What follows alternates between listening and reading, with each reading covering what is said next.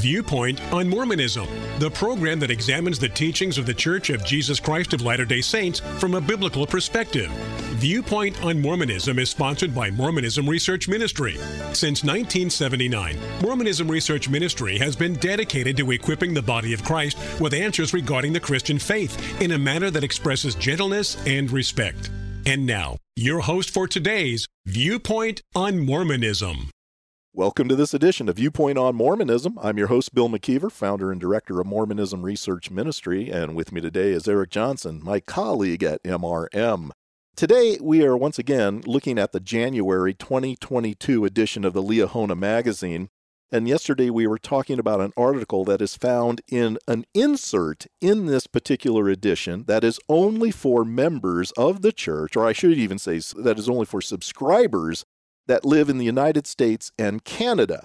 Those living outside of this area, we assume, are not going to have this article in their January 2022 edition of the Liahona magazine. And yesterday we were asking the question why? Wouldn't this be something you would think that all members should know about? But apparently not. In this insert, it's an article titled The Book of Abraham, a most remarkable gift for our time. And what we've discovered is this is not a fresh article written by Andrew C. Skinner. Andrew C. Skinner is a retired BYU professor of ancient scripture. He retired in 2021. He's now in his 70s. But this was an article that he had written way back in 1997, or at least it was published in the March Ensign of 1997 under the title The Book of Abraham, a Most Remarkable Book. So the title was a little bit different. And as we brought out yesterday, the article that ran in 1997 was actually a lot longer than this one. There were portions that were edited out to fit in this insert, even though there are a lot of pictures in this insert that probably could have been taken out in order to fit a lot of what Andrew C. Skinner said back in 1997. Speaking of pictures, on page U3, Eric, what do you see there? Well, I see a man, a bald headed man, who has a knife in his left hand, and he's holding with his right hand the hands of the man who's on this like a bed. And there's a an angel that looks like he's coming in to intervene uh, and help the man who's all tied up. Now where do they get this picture? Well it's it's no secret they get it from the publication Times and Seasons. It was published in Nauvoo, Illinois, and this particular edition was the March 1st, 1842 edition, which has a drawing of what matches that picture that is on page U3. Now, this is what's known as facsimile 1. If you're familiar with the story of the book of Abraham, it's facsimile 1. It even says that in the Times and Seasons, a facsimile from the book of Abraham, number 1. And it shows virtually in a drawing form what that picture shows us opposite the page. Now, that's misleading right off the bat because we know that facsimile 1 was not intact and someone, we don't know exactly who, took the torn papyrus and drew in the area that was missing what they thought it should have. And so, even though the head of this particular torso is not in the papyrus that Joseph Smith had, somebody drew a human head. And we know that that's not correct. It should have been a jackal head because this is supposed to be in Egyptian mythology the god Anubis. And Anubis seemed to have a body like a human, but a head of a jackal. But Joseph Smith didn't have the head. So whoever is doing this has taken it upon themselves, some poetic license, which is actually a little bit deceptive and misleading, and inserted a human head. And also put a knife in the hand of that character. And this is what we see on page U3.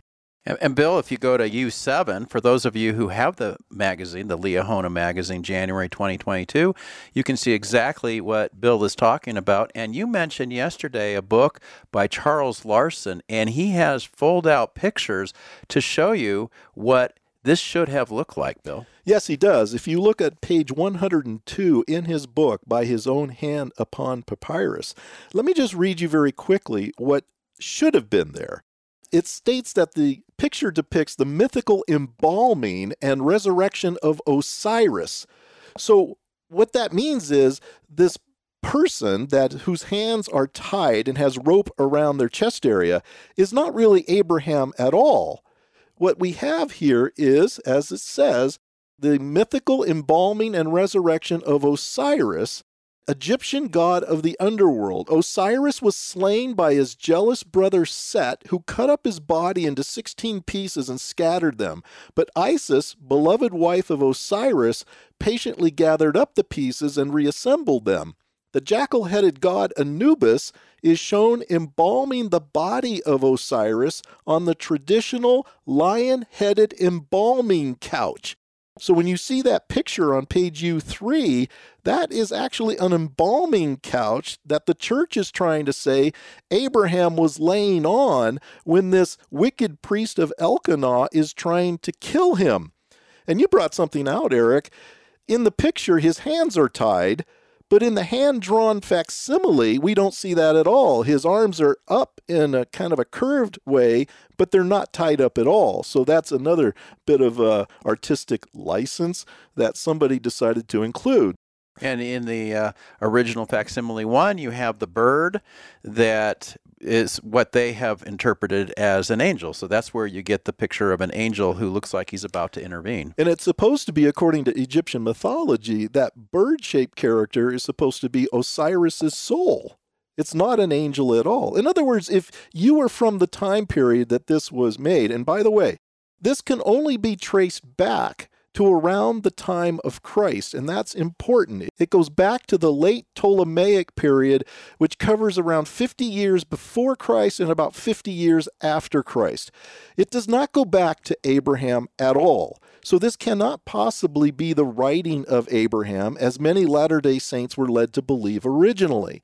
I don't know if many scholars believe that now. In fact, I doubt if even Latter day Saint scholars would believe something like that. It makes you wonder how many members might still think so. But that is not true. This does not go back to the time of Abraham at all. But I think what's really telling is when you look at this picture that is on page 102 of By His Own Hand Upon Papyrus. And by the way, you can get this book by uh, going to utlm.org and ordering it online. They would be glad to send you a copy of this, and I'm sure someone there will tell you what the price is currently. The picture on page U3 certainly seems to match the facsimile on page U2, but those pictures do not match the papyrus that Joseph Smith had. And the reason why we say that is because Joseph Smith's papyrus was damaged, and the torso section of Osiris laying on the embalming couch was missing. And I've often wondered, well, what if he had the portion that was missing? Because if you look at what this should have looked like, Osiris has something in his hand. And according to page 102 in the book, By His Own Hand Upon Papyrus, this is the explanation of that portion that Joseph Smith did not have in his possession. It reads Isis, meanwhile, has taken the form of a falcon and hovers over the groin of Osiris, who holds his phallus.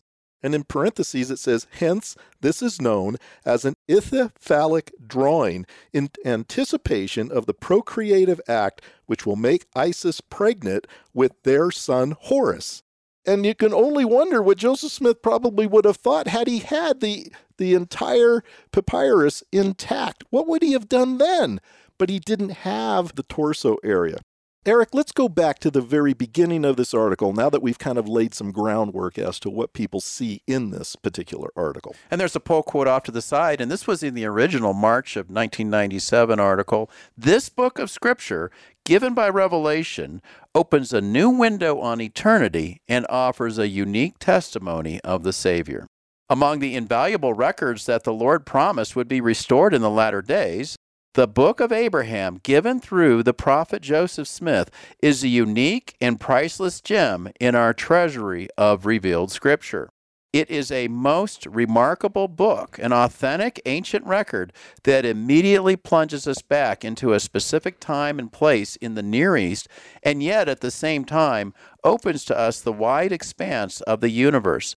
It is so dynamic that it can reveal the historical and cultural origins of ancient Egyptian civilization. See Abraham 1 21 through 28.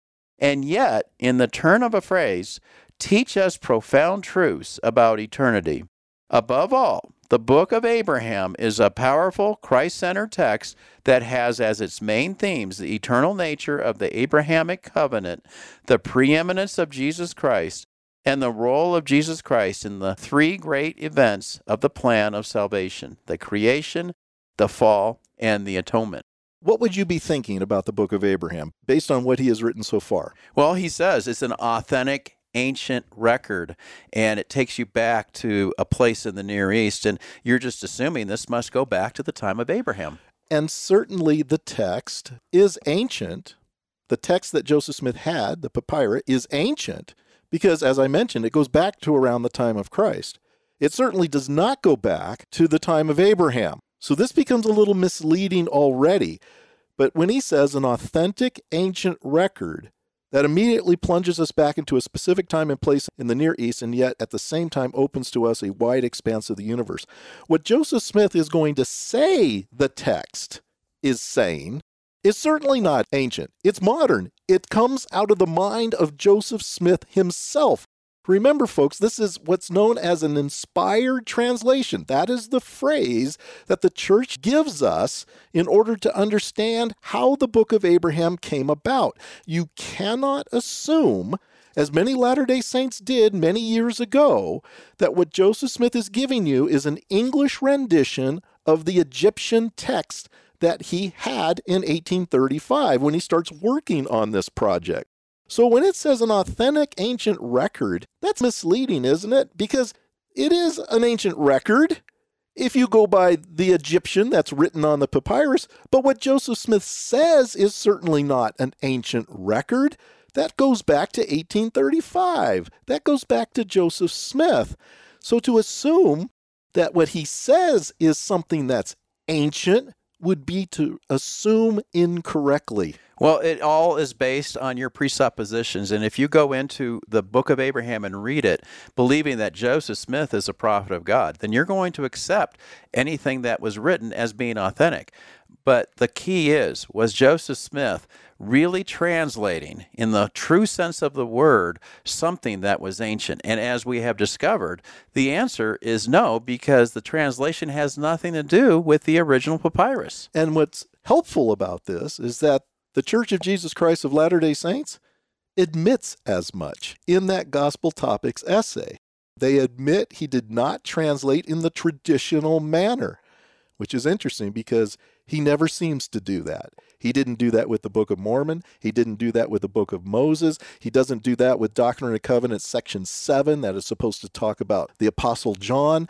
He never has anything that we can really examine in order to attempt to try and falsify what he may be saying. Tomorrow, we're going to continue looking at this article in the January 2022 edition of the Liahona magazine, The Book of Abraham, a most remarkable gift for our time.